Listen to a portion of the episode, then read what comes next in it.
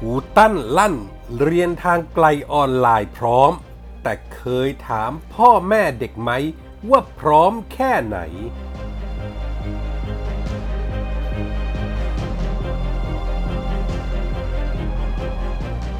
มหาไพรวัน พระสายจีวรแดง เทศข้ามรุ่น อัดพระไพศาลคำสอนเอื้อชนชั้นกลาง ไม่สนใจคนไม่มีจะกิน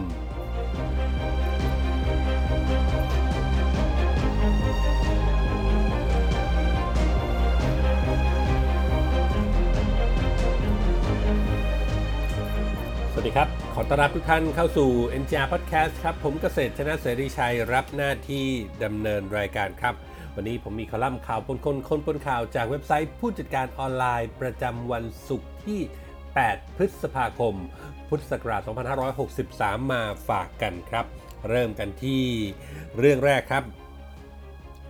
พลันที่ครูตั้นนัทพลทีพสุวรรณรัฐมนตรีว่าการกระทรวงศึกษาธิการ แสดงความมั่นใจเต็มที่ด้วยการประกาศว่า ณบัดนี้การเรียนการสอนด้วยเทคโนโลยีทางการศึกษาทางไกล หรือเรียนออนไลน์ ในช่วงสถานการณ์แพร่ระบาดของไวรัสโควิด -19 มีความพร้อมแล้ว 90%ขณะนี้อยู่ระหว่างการเตรียมความพร้อมจากทุกฝ่ายที่เกี่ยวข้อง โดยในวันที่ 18 พฤษภาคมนี้จะเริ่มทดลองระบบการใช้งาน เบื้องต้นครับความพร้อมทางกระทรวงนั้นได้ขอความอนุเคราะห์ไปยังสำนักคณะกรรมการกิจการการกระจายเสียง กิจการโทรทัศน์ และกิจการโทรคมนาคมแห่งชาติ หรือตัวย่อว่ากสทช ซึ่งก็ได้อนุมัติช่องทีวีดิจิทัล 17 ช่อง เพื่อให้เป็นช่องในการเรียนการสอนของนักเรียนไว้ส่วนหนึ่งแล้ว ส่วนช่องทีวีดิจิทัลทั้ง 17 ช่องนั้น จะเป็นหมายเลขช่องแบบเรียงกัน เพื่อให้เด็กเข้าไปดูได้โดยไม่สร้างความยุ่งยาก ซึ่งเรื่องนี้เป็นความอนุเคราะห์จากกสทช ที่เป็นผู้เชื่อมช่องทีวีให้ได้ติดกัน ซึ่งจุดประสงค์ก็เพื่อง่ายต่อการจดจำเรื่องของเลขช่องต่อทีวีนี้เพื่อผู้ปกครอง คาดว่าภายในสัปดาห์นี้ กสทช จะเคาะสรุปเรื่องของตัวเลขช่องออกมาอย่างชัดเจน ฟังว่าวันที่ 8 พฤษภาคมนี้ครับ กสทช จะ เคาะนะครับว่าตัวเลขของช่องต่างๆ เด็กอยู่ชั้นไหนจะไปอยู่ช่องไหนบ้างเนี่ย แล้วก็จะมีการแถลงภาพรวมในเรื่องของการเรียนออนไลน์อีกครั้งในวันที่ 14 พฤษภาคม ก็ต้องถามดังๆว่านี่คือเตรียมพร้อมแล้วหรือ แน่นอนครับว่าการประยุกต์ใช้เทคโนโลยีและการเรียนการสอนในช่วงโควิดระบาด ก็ได้เกิดกระแสรับรู้มาพอสมควรครับ เพราะเชื่อกันว่าสถานการณ์ยังคงดำเนินไปอย่างต่อเนื่อง จนกว่าจะเปิดเทอมในวันที่ 1 กรกฎาคม ตามที่รัฐบาลประกาศไว้ ซึ่งในที่สุดครับ การปรับฐานชีวิตปกติแบบ New Normal ก็ทำให้ทุกฝ่ายค่อยๆ ปรับตัว เรียกว่าต้องทอดเวลาแล้วก็ให้เวลาในการปรับตัวครับ เพราะว่าตอนนี้หลังจากบางส่วน เช่น นักศึกษามหาวิทยาลัยบางแห่ง นักเรียนที่เรียนพิเศษกับติวเตอร์ เริ่มการเรียนการสอนออนไลน์กันไปบ้างแล้ว ก็พบว่าเกิดปัญหาการใช้งานอยู่ค่อนข้างเยอะ และก็มีเสียงสะท้อนของผู้ปกครองจำนวนมากในโลกโซเชียล แสดงความเป็นห่วงกับเด็กๆ โดยเฉพาะเด็กวัยประถม หรือเด็กวัยอนุบาล หรือมัธยมต้นที่จะมีปัญหามากกว่าเด็กที่โตแล้ว อีกกระแสก็มีความเป็นห่วงเรื่องของการเรียนออนไลน์ ไม่ว่าจะเป็นอุปกรณ์การเรียนเครือข่ายอินเทอร์เน็ต ที่ผ่านมามีความเหลื่อมล้ำด้านพื้นฐานทางเศรษฐกิจของแต่ละครอบครัว นักเรียนก็แตกต่างกัน บางส่วนก็พร้อมจ่าย แล้วก็บางส่วนซึ่งก็เป็นส่วนใหญ่ที่ยังไม่พร้อมจ่าย ที่สำคัญความรู้ความเข้าใจของผู้ปกครองในการเรียนการสอนออนไลน์ เพราะผู้ปกครองต้องมีส่วนไม่น้อยกว่าคุณครู ในการกำกับดูแลนักเรียน และต้องจัดสรรเวลาเรียนที่เหมาะสม ลดความเครียดสะสมจากการเรียนออนไลน์ นี่ยังไม่พูดถึงอีกประเด็นที่เห็นเห็นกันว่าการสื่อสารระหว่างสถานศึกษากับนักเรียนผู้ปกครอง ยังไม่รู้เรื่องอะไรกันเลย การติดต่อเพื่ออัปเดตข้อมูลต่างๆ รวมถึงการให้คำปรึกษาและก็แนะนำเพิ่มเติม จนถึงการรวมกลุ่มกันของผู้ปกครองเพื่อช่วยเหลือกัน บางแห่งฟังว่ายังไม่มีเลยด้วยซ้ำต้องฝากครูตั้นนะครับว่างานนี้ต้องทำอะไรมากกว่าประกาศว่ากระทรวงนั้นพร้อม ถึงวันนี้ครับครูตั้นอาจจะบอกว่าตัวเองพร้อม แต่ทางบ้าน ทางนักเรียน อุปกรณ์การเรียนการสอน หรือแม้แต่ความเข้าใจของผู้ปกครองต่อเรื่องของการออนไลน์ พร้อมหรือยังเคยสำรวจเคยสอบถามกันบ้างหรือไม่ ว่ามันมีรายละเอียดระหว่างทางอะไรอีกบ้าง ที่ยังไม่ได้รับการสะสาง เมื่อความเป็นจริงเป็นแบบนี้ ครูตั้นจะมีคำแนะนำว่ายังไง ไหนๆก็เป็นรัฐมนตรีเจ้าความคิดแล้วนะครับ เรื่องนี้ คาดว่าคงไม่ต้องถึงกับเขียนจดหมาย ขอคำปรึกษาจากเจ้าสัวให้มาช่วยคิดกระมัง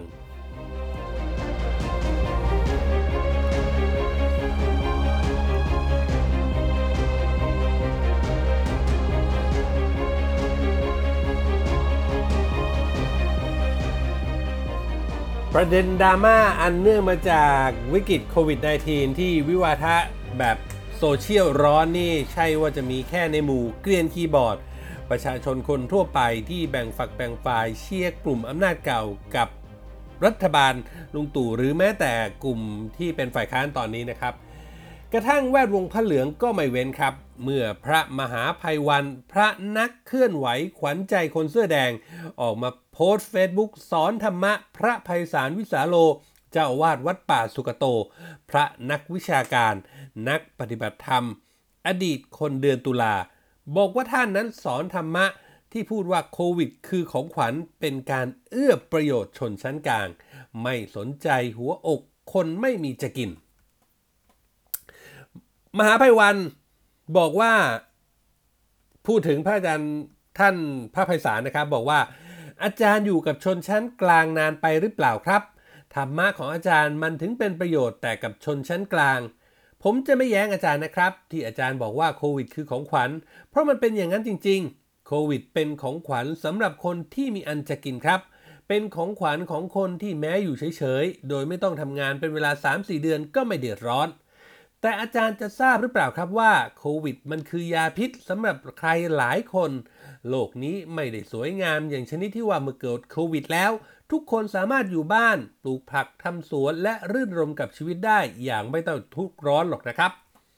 โควิดไม่ใช่ของขวัญสำหรับใครหลายคน แต่มันคือยาพิษที่ทำให้ใครหลายคนต้องกลายมาเป็นผู้ป่วย ที่ถูกรังเกียจจากสังคม ผู้ป่วยที่ไม่ได้รับการช่วยเหลือ และต้องล้มหายตายจากไปอย่างน่าอเนจอนาจใจ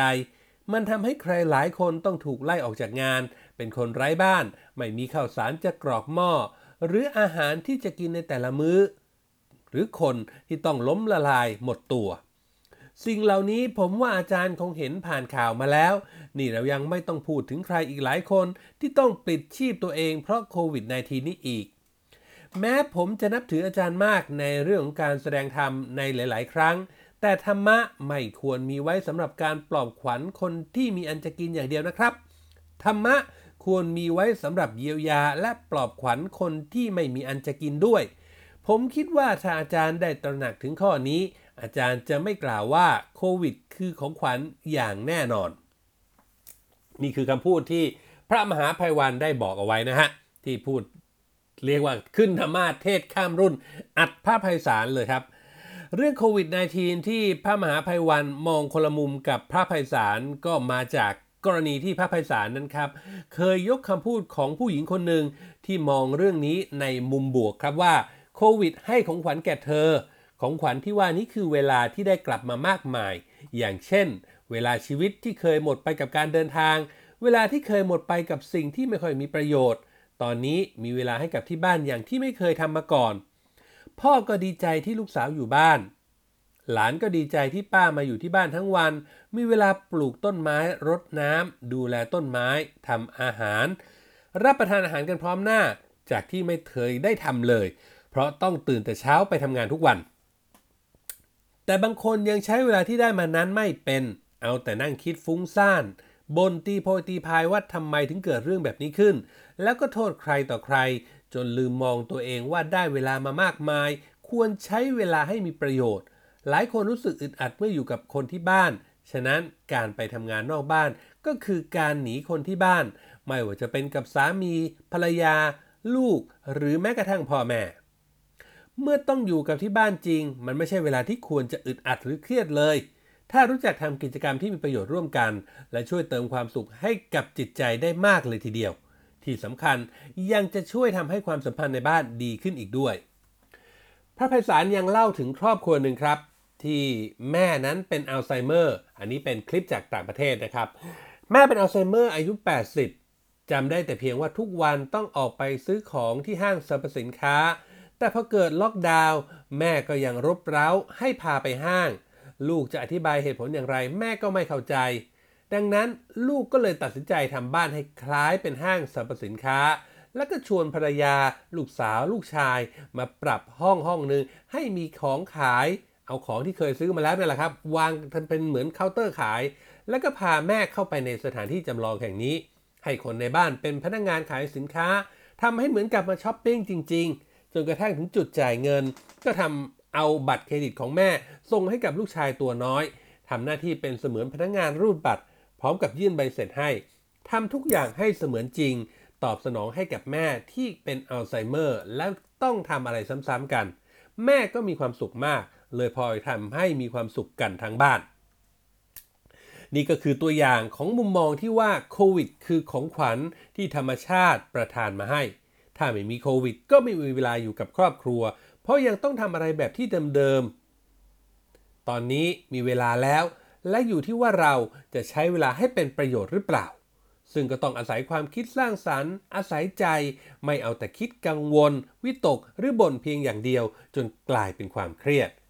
โควิด จะเป็นยาพิษหรือเป็นของขวัญก็ขึ้นอยู่กับมุมมอง ขึ้นอยู่กับความตื่นรู้ของแต่ละคน เหมือนคำที่ว่า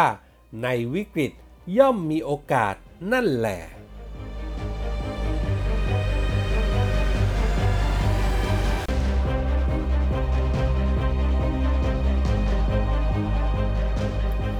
นี่คือเรื่องราวที่ผมนำมาฝากกันในวันนี้ครับ กับคอลัมน์ข่าวปนคนคนปนข่าวจากเว็บไซต์ผู้จัดการออนไลน์นะครับ คุณผู้ฟังสามารถเข้าไปเลือกอ่านเรื่องรับชมได้ครับที่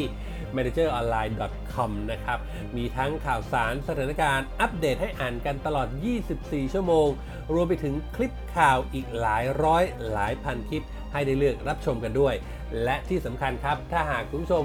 ชมแล้วมีข้อแนะนำติชมประการใด ทิ้งคอมเมนต์ไว้ได้ ทั้งในท้ายข่าว หรือถ้าจะเป็นที่พอดบีนของเราที่แอป Podcast โดยตรงตรงนี้ได้เลยครับ เข้ามาที่พอดบีนนะครับแล้วเสิร์ชหา NGR Podcast ครับ ทุกคอมเมนต์ทุกความเห็นจะเป็นกำลังเป็นแรงใจให้พวกเรานำไปปรับปรุงพัฒนาผลงาน ให้ออกมาเป็นที่ถูกต้องตรงใจคุณผู้ฟังมากที่สุดครับ วันนี้หมดเวลาแล้วครับ ขอบพระคุณทุกท่านที่ติดตาม ผมเกษตรชนะเสรีชัยลาไปก่อน พบกันใหม่โอกาสหน้า สวัสดีครับ